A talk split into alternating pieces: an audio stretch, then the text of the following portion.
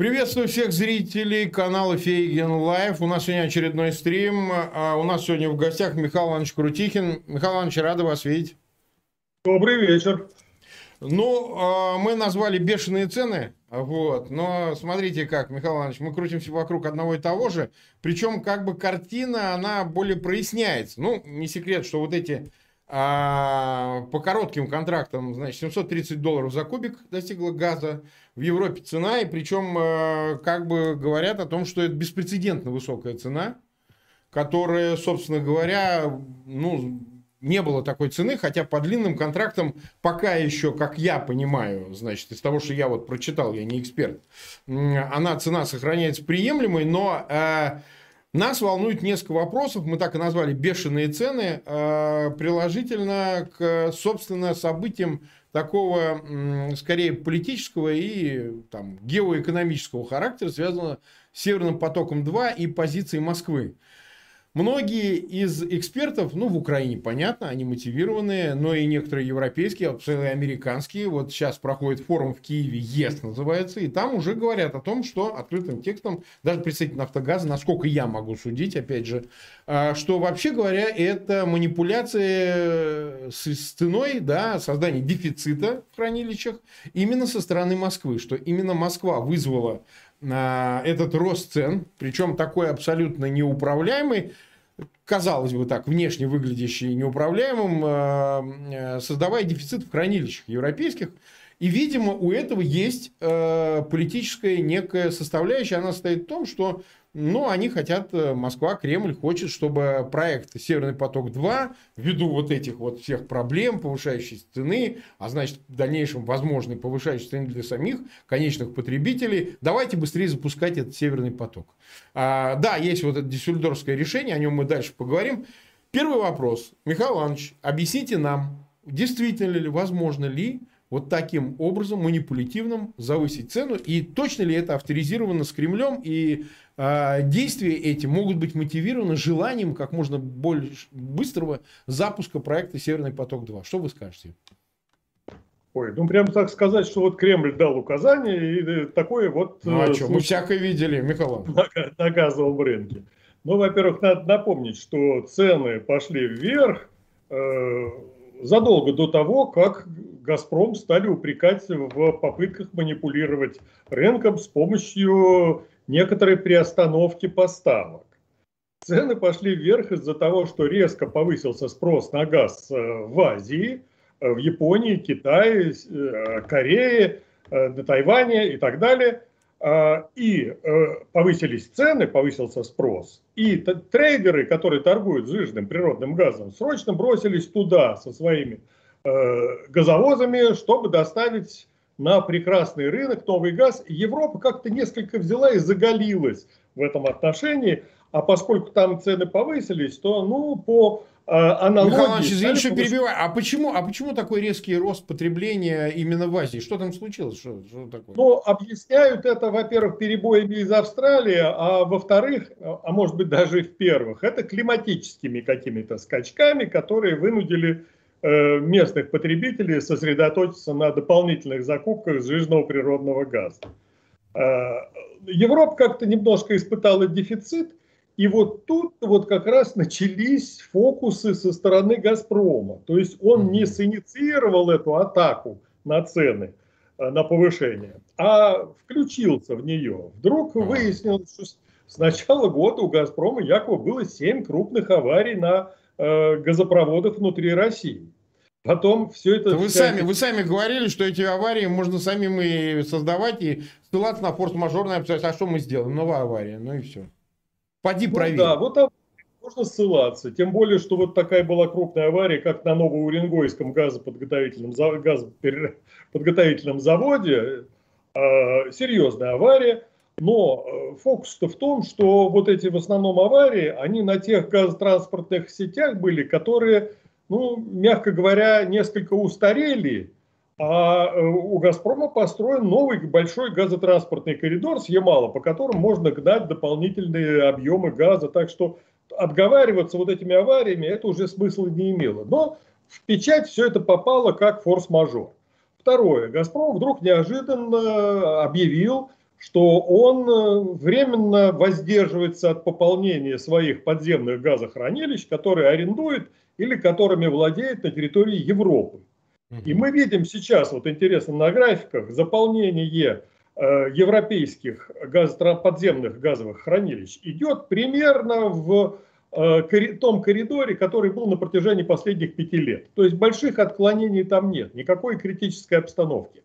А вот «Газпром», у него там получается недобор. То есть свои хранилища он стал зак... или вообще не закачивать газ какой-то период, или закачивать очень немного. Дальше «Газпром» вдруг стал э, проводить профилактические работы на своих газопроводах. Все понятно. И не просто профилактические, а на время стал даже э, прекращать работу на Северном потоке-1, а потом э, приостанавливать и серьезно приостанавливать останавливать на 80% в некоторые периоды прокачку газа через Беларусь и Польшу. Потом «Газпром» стал объявлять, что он временно приостанавливает э, заключение контрактов на электронных торговых площадках в Европе, хотя цены там были прекрасные, можно было бы воспользоваться этими обстоятельствами. И вообще заявил, что он э, не э, заключает соглашение на транспортировку дополнительных объемов газа в Европу через украинскую территорию. То есть как-то вот когда все это складывается, как вот мисс Марпл в Агате Кристи, она говорила, да. в два, больше чем в два совпадения я не готова поверить. Точно. Вот здесь столько совпадений получилось, что невольно у наблюдателя возникает мысль, что здесь что-то делается неспроста, а вот это ЖЖЖ там неспроста умышленно каким-то образом. Ну зачем «Газпром»? Первое предположение, это что показать Европе, что, извините, если вы там не дадите добро на работу Северного потока-2, угу. то посмотрите, что я могу сделать с вашей вообще э, зимой и с потреблением газа в Европе. Ну, на поверхности лежит, Михаил. Ну, это вот, вот как и очевидное предположение. Э, хотя я думаю, что, что здесь полка о двух концах, потому что ну, Европа-то спохватится и скажет, ах вы так, мы уже видели, как вы умеете прекращать подачу газа в зимний период и в 2006, 2009, 2014, 2015 годах.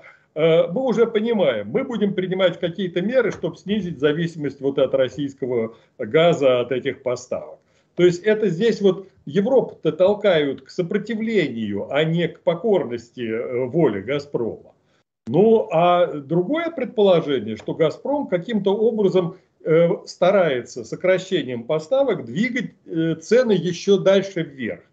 Но это немножко нелогично, потому что, ну, ну ладно, а, э, если вы меньше посылаете газа на такой прекрасный рынок, где такие вот хорошие цены, да. то не портите ли вы вообще э, продажи самому себе? То есть остается только вот ну, вульгарный совершенно политический шантаж, который проглядывается в таком поведении «Газпром». Так, а, нас 5000 человек смотрят, 1300 почти лайков поставили. У меня огромная просьба к тем, кто присоединился. Пожалуйста, мы только начали эфир. А, ссылки на этот эфир разместить в своих аккаунтах в социальных сетях и группах. Действительно, немного YouTube трясет, э, потому что вот у нас Вчерашний эфир приходилось, так сказать, подзагружать запись, если вы видели, прыгала цифра просмотров. Но вот у нас там за 80 тысяч где-то, наверное, вчерашний эфир и плюс 20 тысяч запись, 25 тысяч запись. Вот нам приходится, к сожалению, ввиду того, что мы выпадаем из поиска, то еще что-нибудь. Поэтому решение этой проблемы только в одном, чтобы наши зрители помогали распространять ссылки на эфиры, и таким образом как можно большее число людей увидит эти эфиры. Я думаю, что в этом много пользы. Смотрите, Михаил Иванович, тогда следующий вопрос. А, вот мы видели это дюссельдорфское решение. Я правильно понимаю, вот, вы нам разъясните. Значит, там э, «Газпром» пытался обойти эту энергетическую хартию и требования амбандлинга. То есть, собственно говоря, сохранить, я так понимаю, добиться монополии, чтобы самим осуществлять э, функцию оператора.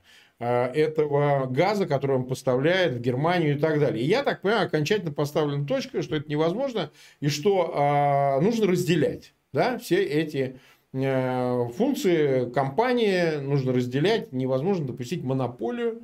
И что теперь? И вот нам разъясните вот это все вместе с решением суда. Что это такое все?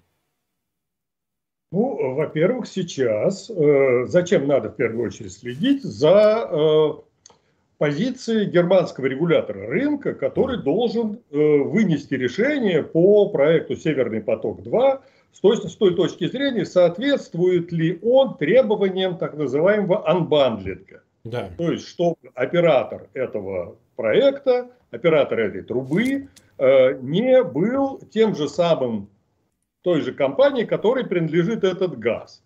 То есть избавление от... Это предписывают европейские законы. Да, Против да, да. них никаким образом не пойдешь. Но здесь вот, значит, ситуация какая-то очень интересная.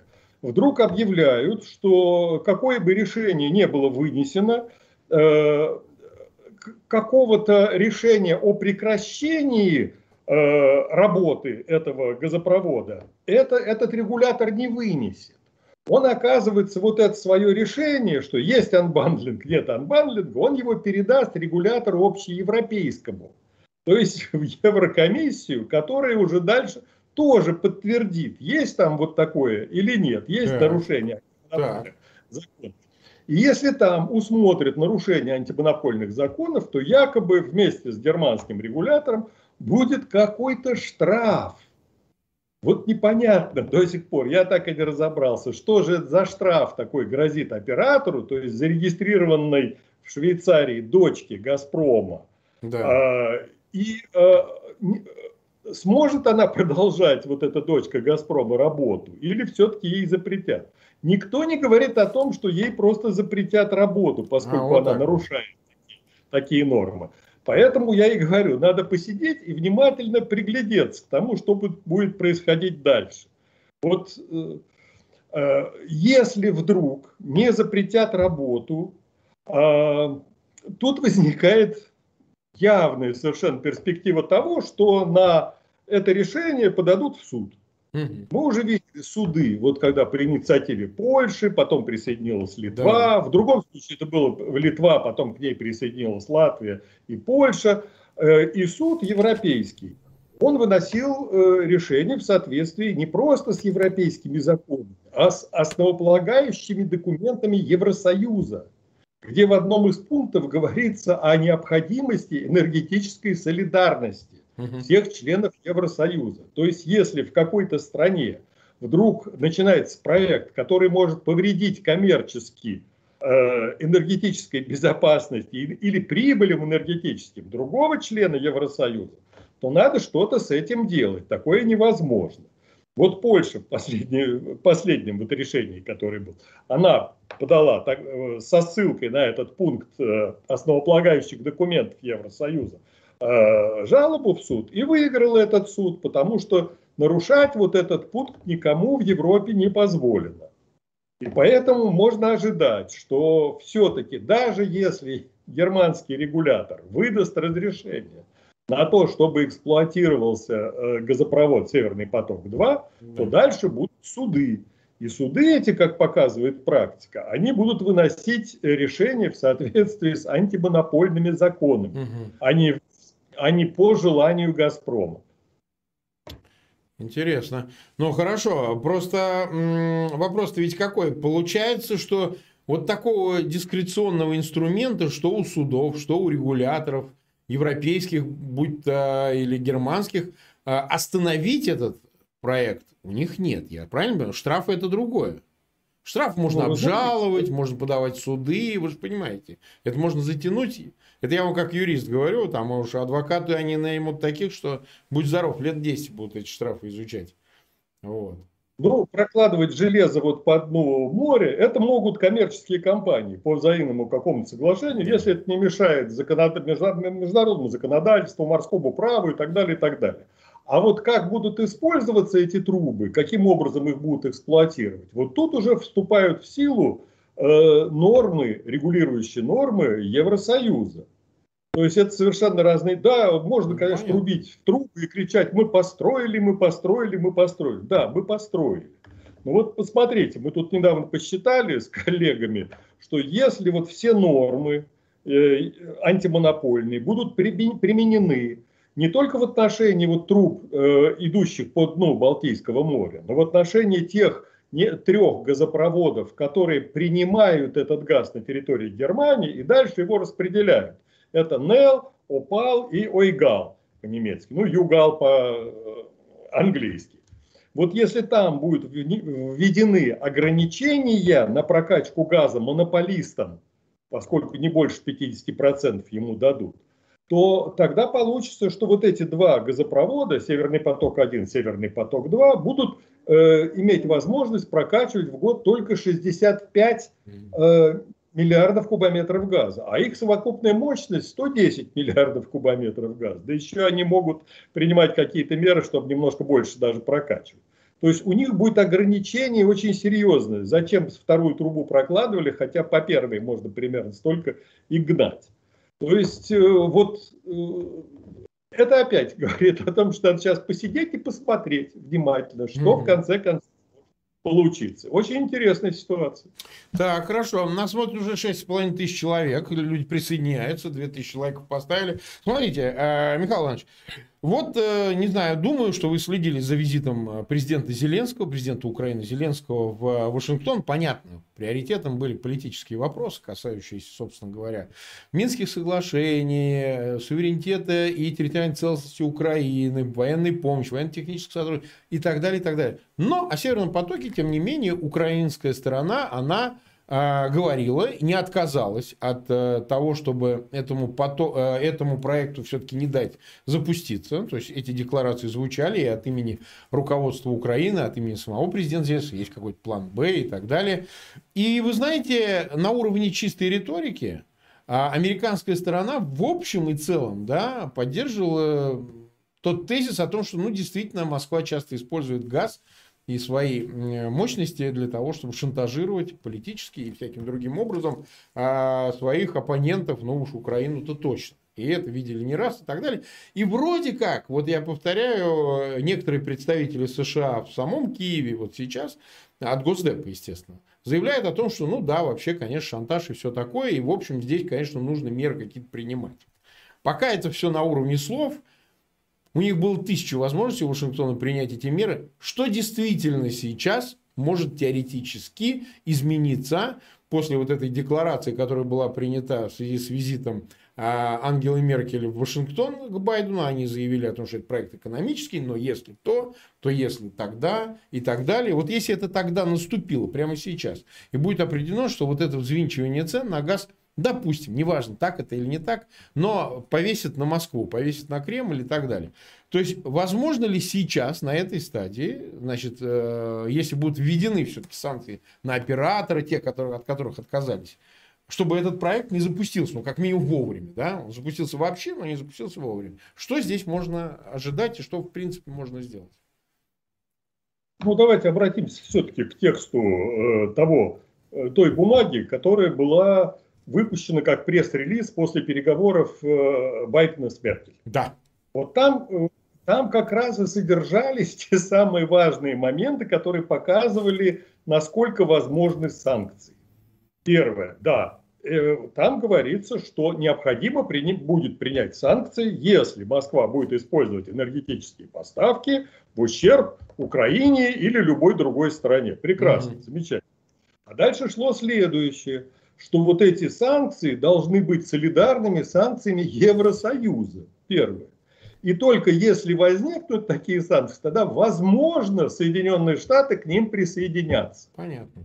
Сразу мы видим первое же препятствие, это солидарных санкций Евросоюза не существует и не может быть в этом отношении. Абсолютно. Там очень разные страны с разными интересами, потом не надо забывать о так называемой шредеризации, то есть да. о коррумпированных политиках в Об этом мы странах. еще сейчас поговорим.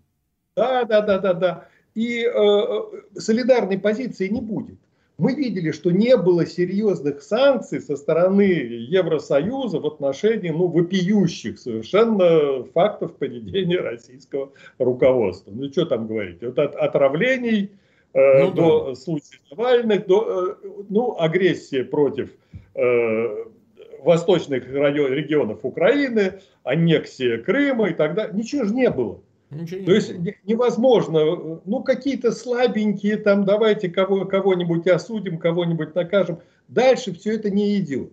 И Соединенные Штаты, тут на, наоборот, вот все сказали, что э, можно принимать какие-то санкции, но по согласованию с ну, ведущими партнерами Соединенных Штатов. А раз по согласованию, то согласовать это абсолютно никак невозможно. И мы уже видели, даже были заявления Меркель, что она не будет принимать против э, российских проектов и против России односторонние санкции. Э, нужно для этого иметь солидарную позицию Евросоюза. То есть в данном случае я считаю, что Москва добилась того, чего хотела. Это раскол в рядах Евросоюза, это отсутствие всяческого единства, разброд шатания и нейтрализация всяких возможных санкционных мер. Да, это действительно убедительно. Нет, конечно, в этом случае, если э, США, Вашингтон будут действовать в кильваторе, э, так сказать, решения европейского, вот пусть сами европейцы сначала инициируют это, значит, этого не будет никогда. Ну, это же очевидно. А хорошо, тогда вот таким образом вопрос поставим. Смотрите, э, в условиях вот этой повышающей цены, вот вы сказали о том, что ну, теоретически в условиях дефицита в хранилищах и возможной адресации вины за это э, Газпрому, может ли, допустим, вот этот сжиженный газ, проекты, которые еще Трамп лоббировал, да, значит, э, а он резче действовал в отношении Северного потока. Он сейчас, кстати, комментирует о том, что Байден конченый мудак, потому что, значит, вот он допустил такое, а я вот там, ну, Трамп есть Трамп. Че, Трамп, в общем, такой фанфарон, конечно, в этом смысле. Но, тем не менее, факт остается фактом. А, он был последователен в части как раз проведения санкционной политики в отношении проекта «Северный поток-2». Вот сейчас-то разговор может идти о том, что Соединенные Штаты в условиях роста цены на газ, допустим, сланцевый газ, могут начать поставлять э, в Европу, как-то наладить это все. И это может заместить вообще потребности, которые покрывает, собственно, «Газпром» и его газопроводы. Или же эта идея уже, мягко говоря, не так популярна? Вот опять возвращаемся к теме, которую уже обсуждали не один раз. Да. Э, американский президент и вообще Белый дом, они газом не торгуют. Ну, это понятно. И Газпром, э, и э, Конгресс не торгует, и Госдеп не торгует, и, и, и Минфин американский, они не торгуют газом.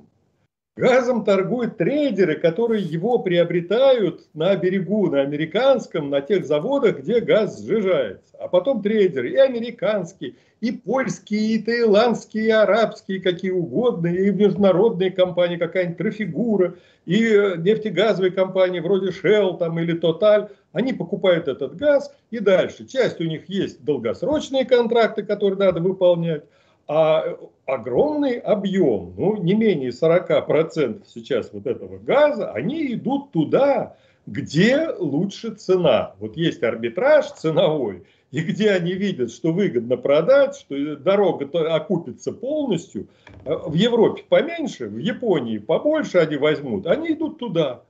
То есть американская администрация, она не может заставить трейдеров в убыток себе, то есть э, с упущенной прибылью отправлять в политических целях газ в Европу. Ну, ну не, такого не бывает чтобы вызвали в овальный кабинет каких-то трейдеров и сказали, знаете что, вот вы там убытки понесете, нам очень надо вытеснить газпромовский газ или заместить газпромовский газ в Европе вашими поставками.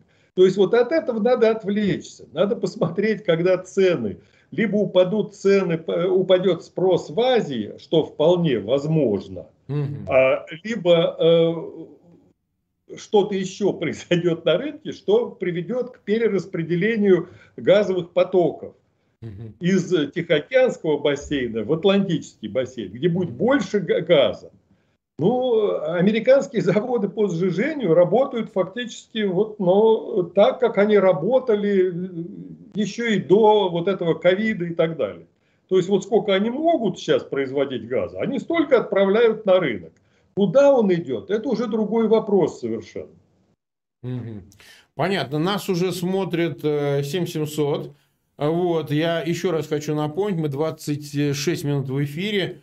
А, пожалуйста, те, кто присоединился, это еще там, по меньшей мере 2000 человек, вы ссылки сразу же размещайте в своих аккаунтах в социальных сетях и группах. Это сильно поможет распространению эфира среди потенциальных зрителей. Кто-то посмотрит, присоединиться к эфиру прямо сейчас, кто-то посмотрит его в записи. Смотрите, вернемся тогда к коррупции. Мы любим, обожаем эту тему, Михаил Иванович, потому что, ну, мы все, знаете, люди как устроены, они любят считать денежки в чужих карманах. Ну, это нормально. Вот, вот. Нехорошо, но нормально. Вот. Э, смотрите, вот с э, Меркель все продолжается. Как бы. Вот она никак не успокоится. Уже вот у нее в конце сентября выборы, а она все продолжает в том же духе. И, мягко говоря, медвежью услугу оказал, мне кажется, ХДС. Они уже уступают по рейтингам социал-демократам. И, в общем, большая коалиция во главе с ХДС, по-моему, уже не вытанцовывается. Но бог бы с ним. Значит, э, все-таки ее упорство, допустим, да, допустим, что все-таки она мотивирована. Да? Ну вот, шредеризация, шредеризация. Допустим, вот смотрите, возвращаясь к проекту э, Nord Stream 2. Если все-таки Москва выберет какую-то линию на то, чтобы вроде как изобразить, что какая-то независимый немецкий оператор будет заниматься проектом в Германии, значит, э, э, не знаю, может ли это быть вообще сторонняя немецкая компания, Представим себе представить совет директоров, который станет Меркель, уйдя на пенсию своими 15 тысячами евро в месяц и, значит, секретарем и кабинетом в Бундестаге. Можно ли себе представить вот такую конструкцию? Я понимаю, что это допущение, мы как бы флудим на этот счет, но, но вот, допустим, мы такое можем увидеть. Причем она формально не будет работать в «Газпроме», не будет формально там в Роснефти, вообще никакого отношения к российским компаниям иметь не будет, но вот компромиссом будет вот варник какой-нибудь скажет, а давайте слепим какую-нибудь компанию, ну, будет оператор, ну, какая разница, денежки будем пилить и так далее. Вот насколько вообще, я просто э, версию вам излагаю, которую я прочитал в некоторых местах. Понимаете? В иностранных СМИ что такое слухи какие-то ходят. Может быть, это и не подтверждаемые слухи, может быть, это просто абсолютно ни на чем не основано. Но вообще такое возможно, вот какая-то конструкция для преодоления вот этих требований Европейского Союза по отношению к этому проекту?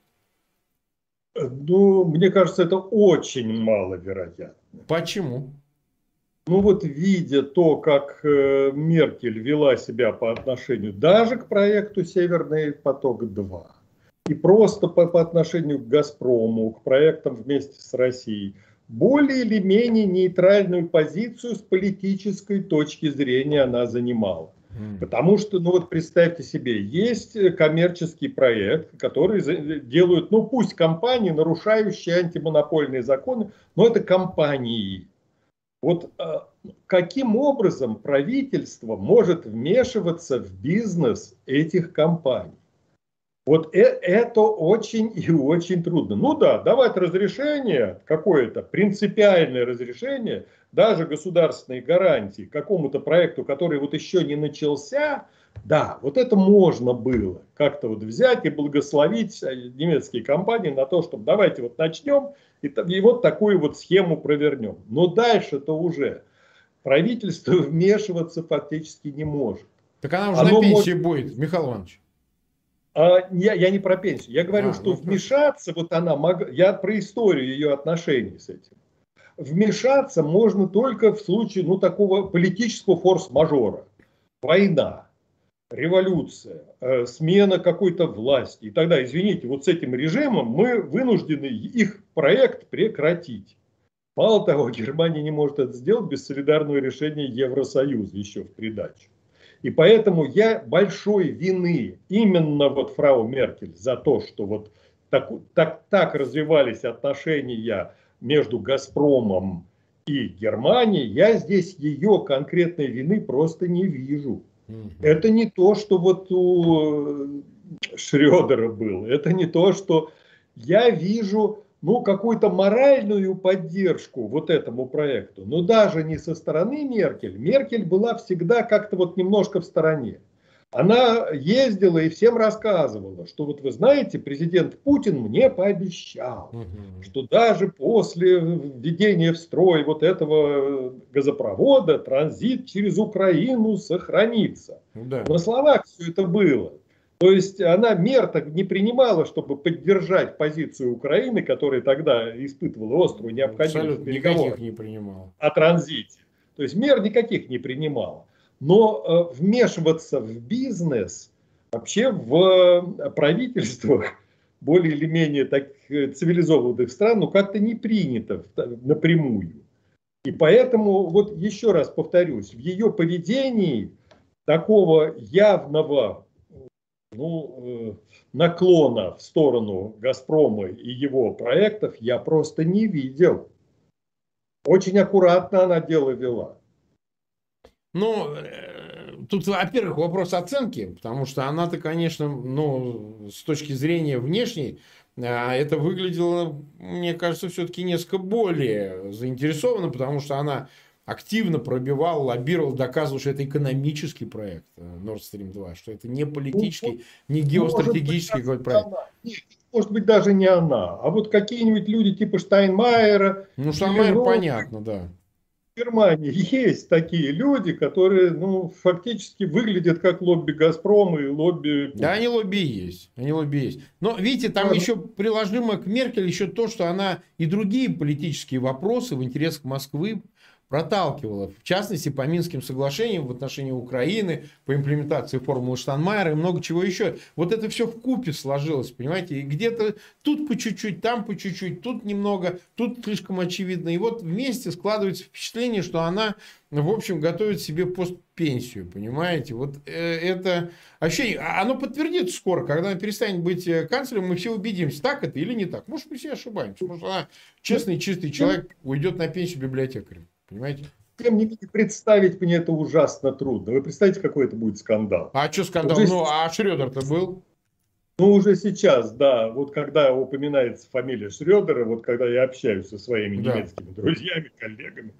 И э, они плюются от него, я понимаю. Они, им стыдно. Они им говорят, стыдно. извините, это предмет стыда, это, конечно... А, погодите, ну вот, а, Михаил Иванович, я уж, я как, э, значит, э, э, записываю, как у дьявола, знаете, в этих, в писарях. Вот Фион, пожалуйста, бывший премьер-министр Франции, в зарубеж нефти входит совет директоров. Вот вот это Кнайсель, значит, министр иностранных дел Австрии, дама такая, знаете, была. Вот, она тоже теперь в совете директоров. Ну, как бы, знаете, это вопрос пороговый. Для одного допустим, для другого. Формально они закон не нарушают, имеют право. Ну, ведь имеют же право на пенсии после своей политической карьеры заниматься именно этим. А там уже трактуй как хочешь, понимаете? Так же, как и Шредер. Я, кстати, уверен, что он все налоги платит, все честно, все чисто. Сейчас он в пятый брак вступает. Как говорится, удачи ему на восьмом десятке, когда он на девятом, уже не знаю. Вот. Но а, допустить такое мы можем ровно потому, что бэкграунд вот такой. Вот такая как бы история уже есть. Понимаете? И мы ее как бы, эту э, историю проецируем на Меркель волей-неволей. Вот если это не подтвердится, ну, ну, значит, нет. Мы как-то вот слишком ее обвиняли чрезмерно. Но, в принципе, ну, такое возможно? По, ощущениям, по ощущениям, очень мне в это мало верится, но, но посмотреть стоит. Потому что сюрпризов в моей практике было очень-очень много. Понятно. Так, ну нас смотрит уже почти 8,5 тысяч человек. Э, почти 3 тысячи лайков нам поставили. Мы, мы 35 минут в эфире. Буквально еще немного поговорим. Не будем сегодня пере, пере, э, переусердствовать. Э, смотрите, Михаил Иванович, вот я буквально еще раз вернусь к вопросу Афганистана. Мы с вами обсуждали этот вопрос. Сейчас уже, ну вот, фактически э, правительство приступило к работе талибов. Ну, состоит оно абсолютно из таких совершенно инфернальных лиц, так сказать. Там клан Хакани, э, одни сидели, значит, в Гуантанамо, другие там в пещерах, в Тора-Бора и так далее. В общем, ну, замечательное правительство и так далее. И у меня вот какой вопрос. Мы перескакиваем как бы с темы на газ, но вот перескакиваем туда. Хотя мы с вами это обсуждали, и вы говорили, что там у Китая, у разных других э, каких-то интересантов могут возникнуть в отношении Афганистана и его территории э, интересы относительно и в том числе энергетических каких-то, э, значит, э, логистики, чего-то такое, налаживания и так далее. Все-таки мне хочется э, вот сейчас перескакивая вот так резко э, спросить, ну вот вы посмотрели, вот из кого это все состоит, как это происходит. Значит, вплоть это сопровождается всякими разговорами о том, что там может быть гуманитарная катастрофа, нужно направлять еду туда, чтобы люди не голодали и так далее. Вот на ваш взгляд, перспектива того, э, каких-то проектов, вот энергетических, а именно в энергетической сфере, не литий, там, не, не вот э, изумруды, это все это ладно, это там есть кому заниматься, но вот энергетические проекты, потому что ни газ, ни нефти там нет, но территория интересная. Вот могут с, с талибами вот в этом конфигурации сотрудничать Китай, там, не знаю, Иран, там, еще кто-нибудь. Что вы по этому поводу думаете? Не, ну, с точки зрения энергетики, э, во-первых, газ там есть, хотя мало. Э, в свое время даже газ э, поставляли в Советский Союз из да. Афганистана. Был, был такой период. Но э, наши там его нашли, наши немножко разрабатывали, наши специалисты. Но э, главный энергетический проект, я думаю, вот в нынешней обстановке, поскольку более или менее стабильный режим вырисовывается на обозримую перспективу, это, конечно, газопровод, о котором давно-давно вот э, рассуждали и даже много раз объявляли начало строительства. Это из Туркменистана через афганскую территорию в Пакистан. Mm. Совершенно нормально. И газ есть, и потребность есть, и возможность построить его есть, и финансирование со стороны э, Азиатского банка развития. Все вроде бы вот на месте, и когда там мы видим стабильность, то этот проект получает дополнительный толчок к существованию. Тем более он еще и выгоден даже американцам. Если газ пойдет в Пакистан, а может быть и в Индию дальше со стороны Туркменистана, то тогда иранцы не смогут продать свой газ э, Пакистану, хотя они к границе уже свою трубу дотянули. Угу. Да, ну, Пакистан немножко уперся из-за особого положения Исламской Республики Иран. Что касается иранского сотрудничества с Афганистаном, то я думаю, что оно еще не скоро осуществится, потому что это враждебные два режима друг другу. Но главное, это, конечно, будет стабильность. И вот на фоне этой стабильности, во-первых, там будут действовать китайцы, они уже действуют очень активно. Э, второе, туда нацелились турки, очень серьезно нацелились Турция, поскольку вот вся затея какая-то в пику Ирана и шиитам иранским э, туда, к, к тамошним суннитам и к Средней Азии, вот в подбрюшье бывшего Советского Союза, распространить турецкое влияние, вот там будет некоторое даже или сотрудничество, или соперничество у китайцев с турками. Вот это можно вполне ожидать. Но с точки зрения вот, э, ну давайте вот вернемся к политическим вопросам. Да, давайте. К, к э, Афганистану, как, как государству, которое, ну и даже к этой организации, которые привыкли считать ну, вот, международными террористами. Так. Да какие же они международные террористы? Это ребята там внутри Афганистана, они бегают вот с калашниковыми и с очень даже сейчас уже современной техникой военной, но все внутри, вот там, внутри, это варится все в собственном соку. Никуда они не, не распространяют свою идеологию. Да, они там приютили на какое-то время в, в полном хаосе, который существовал. Там Аль-Каида сидела да. со своими бандами. И вот американцам надо было там ликвидировать присутствие Аль-Каиды вместе с известным э, персонажем. Да. А этих-то зачем трогать? Они внутри работают. Это не международный террорист. То есть вот если там все будет вот так более или менее спокойно, без э, попыток распространить свое влияние на другие страны, вот как Иран сейчас, угу. через Ирак, Ливан, Сирию, Сирия, вот туда да. устремляется к Средиземному морю, вот э, тогда можно будет говорить о том, о попытках новой власти Афганистана распространиться куда-то, экспансии политической. Ну, вы посмотрите на этих ребят, это же не экспансионисты и даже не международные террористы. Угу. То есть, таким образом, перспектива э, работы этих проектов, начало вообще создания, там, э, участия в них, она есть. То есть, она не нулевая Конечно. точно. Конечно. Я, я, я вспоминаю, был же даже такой момент, когда вот в этот проект э, газопровода Газпром вступал, у него там 10% было в этой компании. А потом она быстренько, наша компания покинула этот проект. Там американцы всем заправляли. Но э, вообще-то это есть какая-то возможность даже для некоторого сотрудничества России по линии энергетики.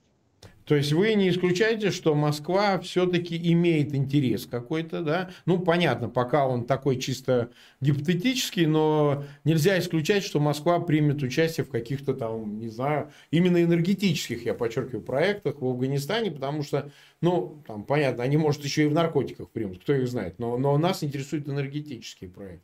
Ну, два момента. Первое, это я не очень сейчас вижу, где, в каких афганских проектах наши могут принимать участие, где, куда их пустят, вот куда их пустят, те, кто там уже присутствует, это китайцы, турки, Пакистан и так далее. И пустят ли вообще? А если пустят, может быть только для вида, для того, чтобы показать, видите, вот у нас тут международная как бы коалиция, которая помогает этой несчастной стране. А большого смысла в этом сотрудничестве, ни политического, ни экономического, конечно, конечно, не будет. Но можно щеки надувать, что вот мы тоже там вместе со всеми что-то такое делаем, что-то помогаем. Но дивиденды-то тут все эти купоны не настрижешь с Афганистана. Там уже есть свои ребята, которые пакистанцы, китайцы и турки, которые там работают. Ну, катарцы. Катарцы, понятно, это само собой. Ну что же, спасибо огромное, Михаил Иванович. Мы 43, ну почти 45 минут в эфире находились. Нас смотрит почти 9 тысяч человек. 3000, почти 200 лайков нам э, поставили за этот эфир. У меня еще раз э, обращусь к нашим зрителям. Пожалуйста, ссылки на этот эфир, замечательный эфир, размещайте в своих аккаунтах в социальных сетях и группах. Нам очень важно, чтобы максимально большое число людей этот эфир посмотрел, потому что вообще информации мало и как по одной, так и по другой теме. Так что было бы очень полезным, если бы вы все-таки помогли нам эти, этот э, эфир распространить. Ну, а вам, Михаил Иванович, спасибо огромное. Будем следить за ситуацией. Бог знает, наши прогнозы ждут их э, реализации или же наоборот что-то обратного, как минимум в отношении Меркель. Так что будем следить за событиями. Обязательно вас пригласим, чтобы пообщаться на этот счет уже по финалу всего, что произойдет. Я бы э, избежал слова прогнозы, скорее... Не, не, не прогноз, а размышление. видение, размышление, может быть, может не быть. Нет, нет, нет. Мы прогноз дело неблагодарное, тут я знаю, нас самих кусают за это. Мы просто говорим о том, что почему бы не посмотреть в динамике, в развитии эту историю. Я думаю, что это очень будет не безинтересно. Да. Много интересного. Да. Ну что ж, спасибо и до свидания всем. Вам спасибо. Всего доброго.